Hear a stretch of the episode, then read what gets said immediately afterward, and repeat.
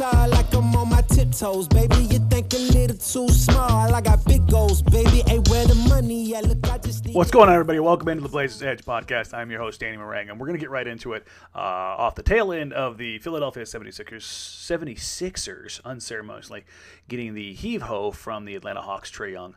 Uh, and the boys uh, taking care of business. Uh, and that has obviously spurred a lot of debate. Uh, I've got a ton of questions here from the mailbag. I'm going to get to those first, and then we're going to dive into the, the Ben Simmons stuff uh, on the back end of the pod. Uh, as always, thank you to everybody got questions in. a lot of good ones that got away from outside CJ McCollum trade. So thank you for those because as much as that's probably the biggest question right now outside of signing Norm or re signing Norm, um, it's nice to have discussion about other stuff. So, um, thank you. I appreciate it. Uh, as always, like, rate, review, subscribe. If you're watching the, the playback on YouTube, subscribe to the channel. Uh, obviously, I'm dedicating more content to this as I kind of shift to doing this during the off season, uh, and then obviously again there's some more announcements coming uh, along that line uh, of, of, what I've got going, uh, a contract that I signed. So again, thank you for everybody for all the support. Really appreciate it. And I guess we'll just kind of dive right into it. I'm just going to go to go in these in order of which they received. Uh, this from this one from Ballas Info at Ballas underscore Info. Any thoughts on the bench for next year? Could a group of Ant, Nas, DJ Collins, and a new pass happy up tempo point be sneaky good? Could could it? Sure. Likely. Eh. I don't know how much you can count on DJ being here.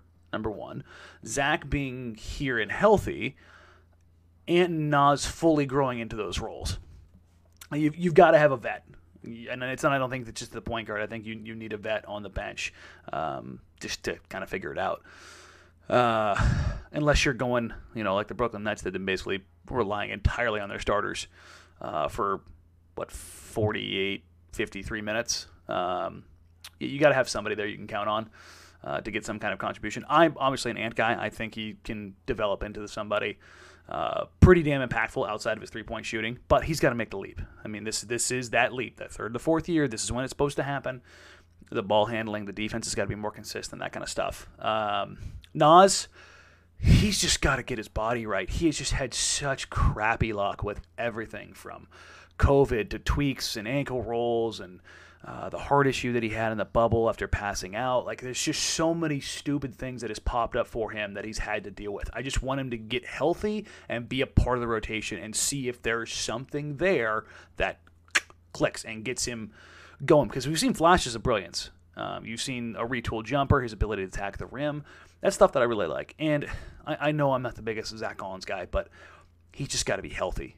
Like that's that's the big thing. But I'll dive more into the free agency stuff once we know what this team is going to kind of look like, what the core pieces, the core pillars are going to look like. Because so much, if they've made a deal for Simmons or something or Harris, you're going to see some moving parts to balance out the rest of the roster. Um, in that bench is going to see some pretty significant changes, in my opinion.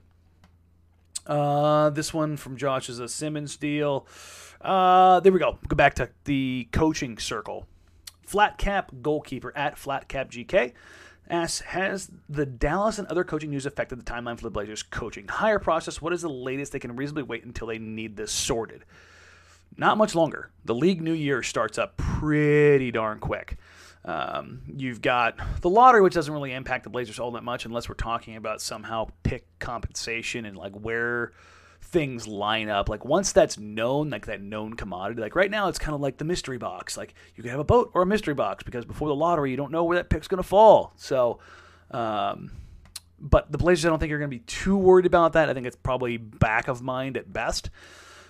Uh, but because of the shorter calendar offseason, you're probably going to want to get things figured out pretty darn quick. I would say probably two weeks ish. Like then you're getting into early mid July Summer League's a month away from there. You probably want to see some things figured out by then. Uh, as far as the Dallas news impacting the timeline, yeah, it adds another top tier coach to the list. And say what you want about Carlisle. Number one, he's not a Terry Stotts clone or Terry Stotts 2.0. They're wildly different people. Uh, Stotts, much more laid back, much more chill, lets the reins loose. Uh, how do I say this about Carlisle? Taskmaster. That's that's what we'll call it. Very uh, micromanagey. Um, gets in guys' ears a lot. The reins are tightened up quite a bit.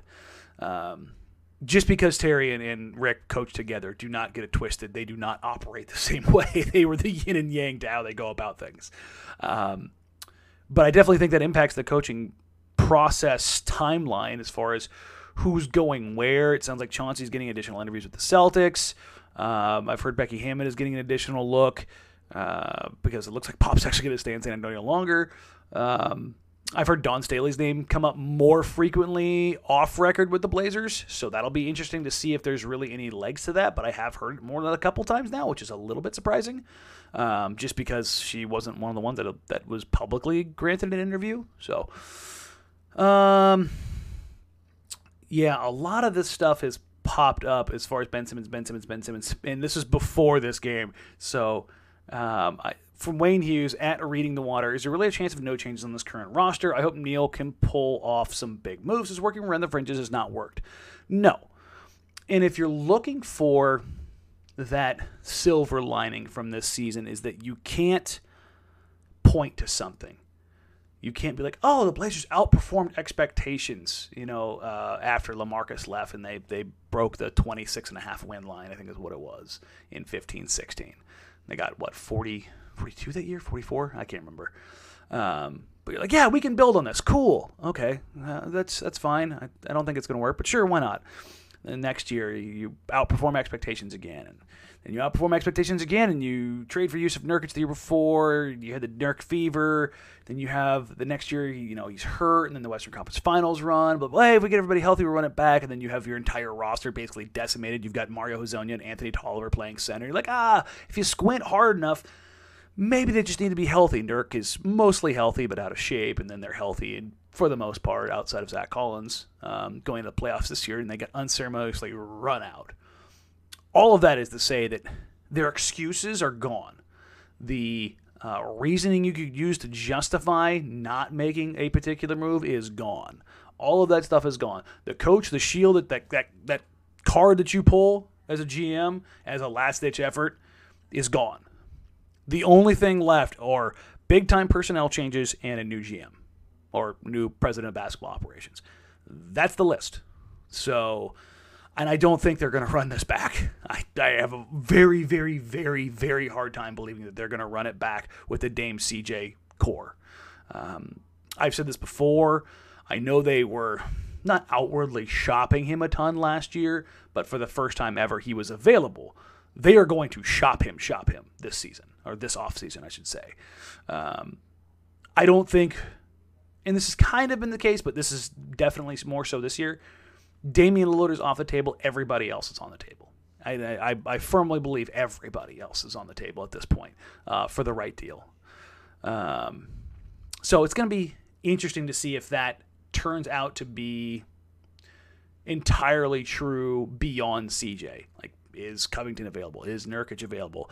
Obviously, we heard Nurkic's comments in the post-game press conference following the last game of the season, name dropping Rich Paul as agent and Klutch, and not sure if he wants to be here. Or if you know, that's never stuff you want to hear. I, I give it a little bit of a grain of salt because it's fresh at the end of the season. You're not, you're definitely not excited, but the Rich Paul name drop. Because I'm like, ah, really, Nurk? That's what we're gonna do. Um, so I, will I'll talk about Jusuf Nurkic a little bit more later this week, um, and the the ripple effect of what other things could have. And I think this is a good way to kind of transition into this. Uh, Mr. Julius from Joel, just Joel. CJ spoke about successfully reaching the playoffs since being in Portland. Is there a complacency in this team? The foundational building blocks: Neil, Terry, Dame, CJ. Two of those have been removed. So if there was complacency, I I think that there's a good chance that that isn't necessarily the case going forward. I think that there was probably a case of complacency. Uh, if I had to kind of run up against it, um, but I think that's also the case. Like you look at the, the, the roster turnover around the league, and there's just so many rosters. Like a team, a guys, a group of like top three, top four level players uh, within a roster, like them being together for two or three years is like a long time now. Like you look at the Jazz and you're like, oh, Donovan Mitchell, Rudy Gobert, and you're like, and Joe Ingles, you're like, oh yeah, they've been together, and you're like, oh, Conley's only been there two years, Bojan's only been there two years, Clarkson's been there. Like it's just like, oh wow. You look at Phoenix, yeah, Book has been there a while. Ayton's in his second year. Bridges is what second year. Chris Paul just got there. So there's a bunch of turnover there. Paul George, obviously, in Kawhi obviously just got to LA. Batum just got there. So you look at all these rosters, and there's so much just rampant turnover um, that I think it's hard for complacency to set in for a lot of teams because of that huge turnover at the top, that churn, where Blazers haven't had that. And what they've done is I think they've recategorized it. Instead of complacency, they've called it consistency. That's, I think, the difference is consistency of leadership, consistency of style, consistency of personality and relationships. It's about marketing, it's about branding, it's about well, we couldn't make a move that we really wanted to make because we didn't have the assets, so we'll go ahead and rebrand this and say this is what, you know, this. I, that's maybe a little bit silver tongued, but I, I, think that's definitely um, something that has been at play. All right, let's kind of pivot because this is what everybody is talking about right now, and it's got uh, fiery opinions. I think around it is a good way to put it. Um, Let's go with Josh Bullock at Jab Aspie. If the Blazers were able to swing a CJ plus trade for Simmons, one, would the Blazers have the pieces to trade for Myles Turner from the Pacers? Two, what would that look like? Three, would that be a good follow up move to provide shooting and spacing? Give me a second. I, I need this moment to myself. yeah, that's a fever dream. And I'm not saying that like to throw him under the bus it would be fan freaking tastic. I would love it. The flexibility of a Ben Simmons slash Myles Turner uh, front court. Yeah. Give me that defensive versatility, athleticism. You've got two potential defensive players of the year. Your offense is a bit limited, in which case, if you're going to go for the full overhaul, I'd look at moving Covington because I think Ben's better played as a four. Um, you could have Ben play interior uh, offensively, uh, spread the court, court with Myles. I'd want to find a guy who's an all offense. This is a really bad example because of the series he just had, but you'd want a Joe Harris type, a Kevin Huerter, something like that. Like Huerter's actually like better defensively, so that's maybe not a good example. But a Duncan Robinson where you're just an absolute baller from three. That's kind of what you would look for. I think you want a guy who can get a little bit of his own shot uh, be a shot creator. Uh, but that, again, that's like a fever dream. If if the Blazers' only thing they did was move for Simmons this offseason, I'd be pretty ecstatic. The fit's a little bit funky, especially with Nurk. Um, the same kind of cramped operation you get because Nurk can't stretch the floor, uh, whereas Joel, while he can, it's not his best function, is going to exist. Um, Cove, you can definitely still park in the corner. Um, you want as much space out there. Um, but yeah, Turner would be kind of the ideal center um, to play off of uh, Ben Simmons at the four. He's not an entirely high usage guy as far as eating up a ton of possessions. Okay, as a three point shooter, I think he's at 35% for his career. I was looking at him the other day. I'm just kind of going off the top of my head, so please, if you're, you know, uh, stat checking this for accuracy, um, go ahead and confirm that one. I can't remember off the top of my head. Um, yeah, that's that that would be about as good as you could possibly get. Um, this is kind of in the same vein. This is from Colin Pettit, Colin Petit. I, am going to assume it's Pettit. I, I don't want to butcher it. At Colin Pettit. So if Portland is truly able to pick up Simmons, do you think they'd have to move Nurkic to better maximize him? Feels like a floor spacing big would be needed. I like Portis with a TPMLE. In this case, what would Nurkic's value be? So I, am working on a thing for Jusuf Nurkic later this week, and I've asked around like what Nurk's value is. He actually does have plus value. There's the idea of number one, he's an expiring deal. Number two, he's a valuable player. He's still in his prime. Uh, he's one of the truly big bigs uh, who can handle, uh, to an extent, an Embiid or a Jokic or an Ayton. Like, there's only so many guys in the league that you can trust to make those kind of plays. I think Portis would be a really good fit. Uh, he's definitely on, uh, on, my short list, but I think he's going to get more than TPMLE money, which is I think like six million, if I remember right. Um, I think he probably gets closer to MLE, maybe not quite that much, but I think that you're splitting the difference. You're probably looking at like eight or nine. Um, but yeah, again, I, I, still think that's probably the way that you would go. Um, if you're looking at if you if you made the deal for Ben Simmons and perhaps their mutual agency would want that split to happen. Uh, let's not again. Let's keep in mind Ben Simmons, Jusuf Nurkic, both Klutch.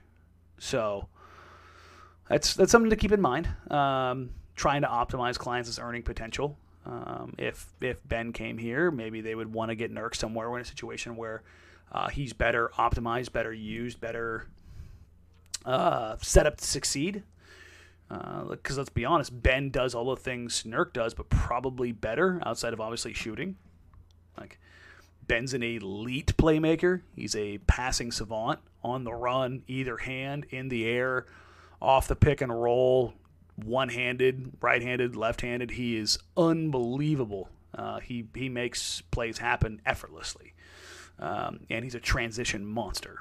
So, yeah, I uh, I'm getting I'm getting the whole idea of getting excited about this is kind of hilarious because three weeks ago was just a non-starter. So uh, this is kind of a different way to look at things. This is from Jeremy Kreklow at Strife.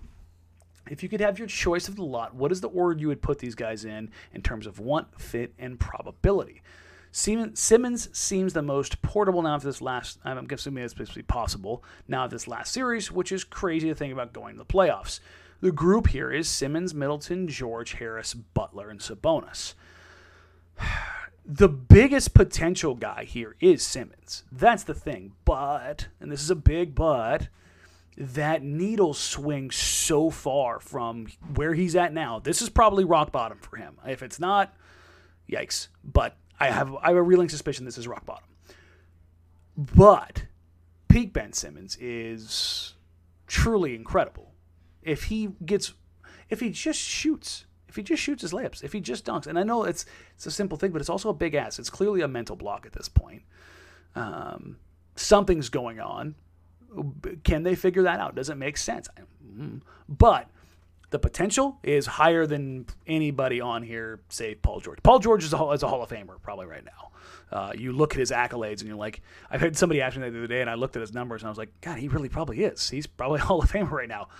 Simmons is a Defensive Player of the Year or two away from being at least in the conversation for like, yeah, he's on a Hall of Fame track, which he's 25. Yeah, that's nuts. Uh, I pulled up the numbers between uh, Draymond 15 16 to 17 18, the peak Draymond years, and compared them to Ben Simmons over the last three years. Um, ben exceeds or beats Draymond in pretty much every box score and advanced stat there is outside of shooting. Um, and that doesn't mean they're the same player or that Ben's this or Draymond's that. It's just it's, when you keep that in the back of your head, you have to reframe things when you're talking about, oh, Ben Simmons sucks. He doesn't suck. He just has glaring shortcomings. He's still a. He finished second for Defensive Player of the Year. Those guys don't suck. Like that's we, we gotta we gotta reframe reframe how we talk about this. Um, this from Nate at Nate Frog Dog, who has a frog dog emoji in his name, which good for you.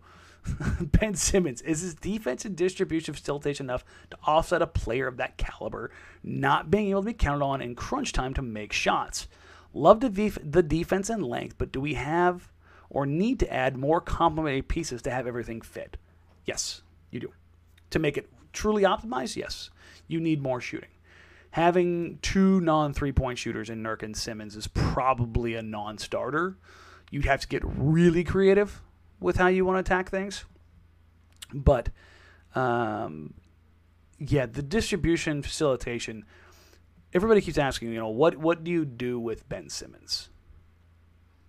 Offensively, you put him on the ball and you let him create. And this is where having a stretch five or, or at least a, a pick and pop five makes a little bit more sense because the pick and roll actions can be different.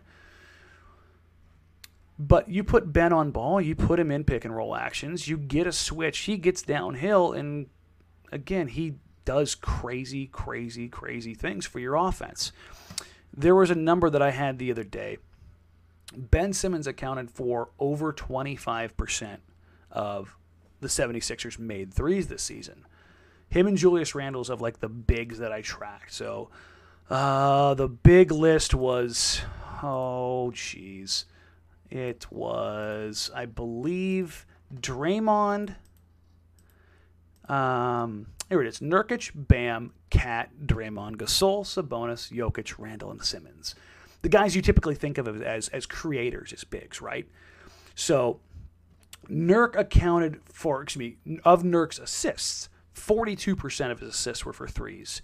For comparison's sakes, 52% of Simmons' threes or assists went for threes, and that accounted for over 26% of Philadelphia's total three pointers made. Ben Simmons missed 13 games. His total assist on threes was 208. Julius Randle was 239, Jokic was 224, Draymond was 214. So in 13 less games, he had 14 less assisted threes than Jokic. So for all of this, he doesn't take three stuff, and it's real. He gets it back as a creator, putting it in guys' hands. Dame has been an elite catch and shoot three point guy his entire career he has not had those opportunities effectively, I think, because when he is off ball and CJ is handling, where does CJ McCollum go? To the mid range or to the paint? It's to the mid range. He doesn't get all the way to the paint and collapse and pull guys down off the backside to help off Damian Lillard. Ben Simmons shoots at one place, the rim. Everybody knows he shoots at the rim he still finishes at an elite level, despite knowing it's like Giannis. It was like, oh, just make him shoot threes, or he's just going to keep going to the rim with one of two moves that you know is coming. You can't stop it because he's a freak. So even despite his shortcomings, Simmons still attacks the rim and finishes regularly, and defenses help. Now, if you're helping and collapsing regularly on a guy who continues, even though he doesn't shoot, for whatever that is in this in this playoff series, I don't know. But he still is getting those three point looks and seeing Norman Powell, seeing Damian Lillard, seeing a Covington or, a, a, player of that ilk or another catch and shoot three point guy, or heaven forbid, a secondary unit where he's working with Anthony Simons, who's one of the three best catch and shoot three pointer three point guys in the NBA this year. There are opportunities there. And I think that's something that's real. That's something that exists. That's something you have to kind of figure out. Um, this from Bark City Barbecue. Um, not sure on the coach. Free agency. They want them to get better. I don't care who's on the team. Just win. I, am kind of in the same boat outside of Damian Lillard. Also, they, they wanted to say uh, pork ribs and brisket, which, again, fantastic. I actually had the, uh, the, the, great Father's Day special today. Um, pulled pork and brisket. Uh, which was delicious. Shout out Stores in Newburgh. Um, incredibly good. Um, I was asking again what people's favorite Father's Day uh, cookout uh, meals were, and uh, I'm definitely in line with Bark City Barbecue. Um, having Simmons back there defensively, that's the thing we're kind of glossing over here. He takes the burden off the point of attack. He's probably the best point of attack defender in the entire NBA. And I don't think that's any stretch of the imagination. His length, his athleticism, his ability to get through screens, he's just big enough to switch one through five and be comfortable. Um, I will have the image of him picking up Dame at 45, 50 feet regularly and hounding him and bothering Damian Lillard burned into my head for as long as I watch basketball.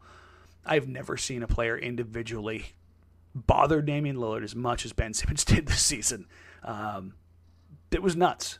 Uh, that definitely made my eyes go wide a couple times. Dame didn't know what to do with him. And that is such a massive thing that is so different from everything Portland has had.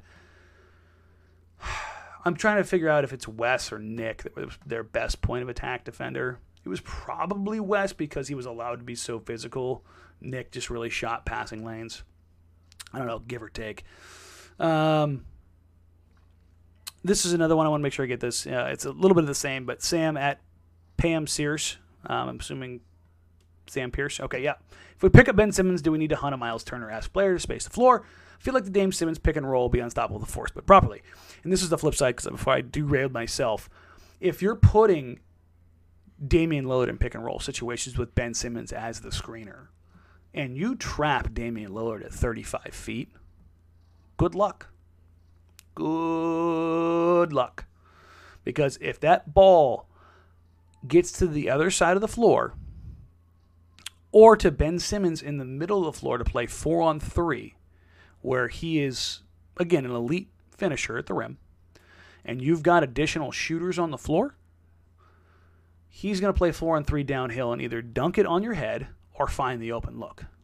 And you have to ask yourself real questions as a defense for what your real pick your poison is. And in this sense, offensively, Damian Lillard and CJ McCollum have been the Blazers' best offensive players for ever. They can't run pick and roll actions together. Having Ben Simmons, he, I don't know if he would be your best offensive player, but he would be there in a sense of most important alongside Damian Lillard.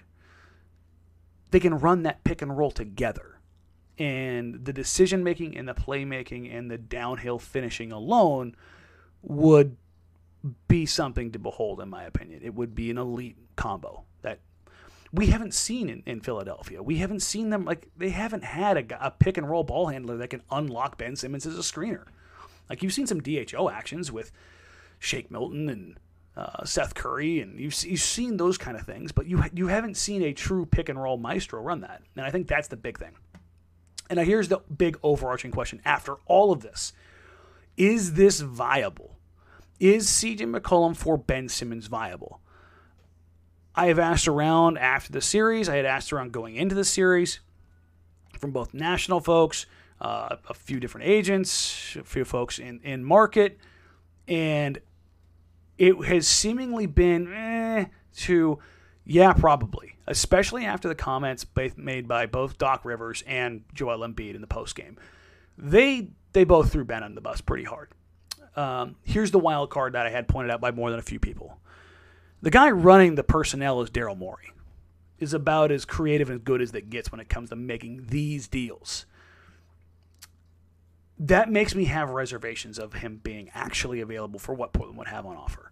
I because it's Daryl Morey and because of how good he has been in these, I, I I tend to believe the ask would be on the higher side and the return would be something closer to like CJ and two firsts, which I think I do.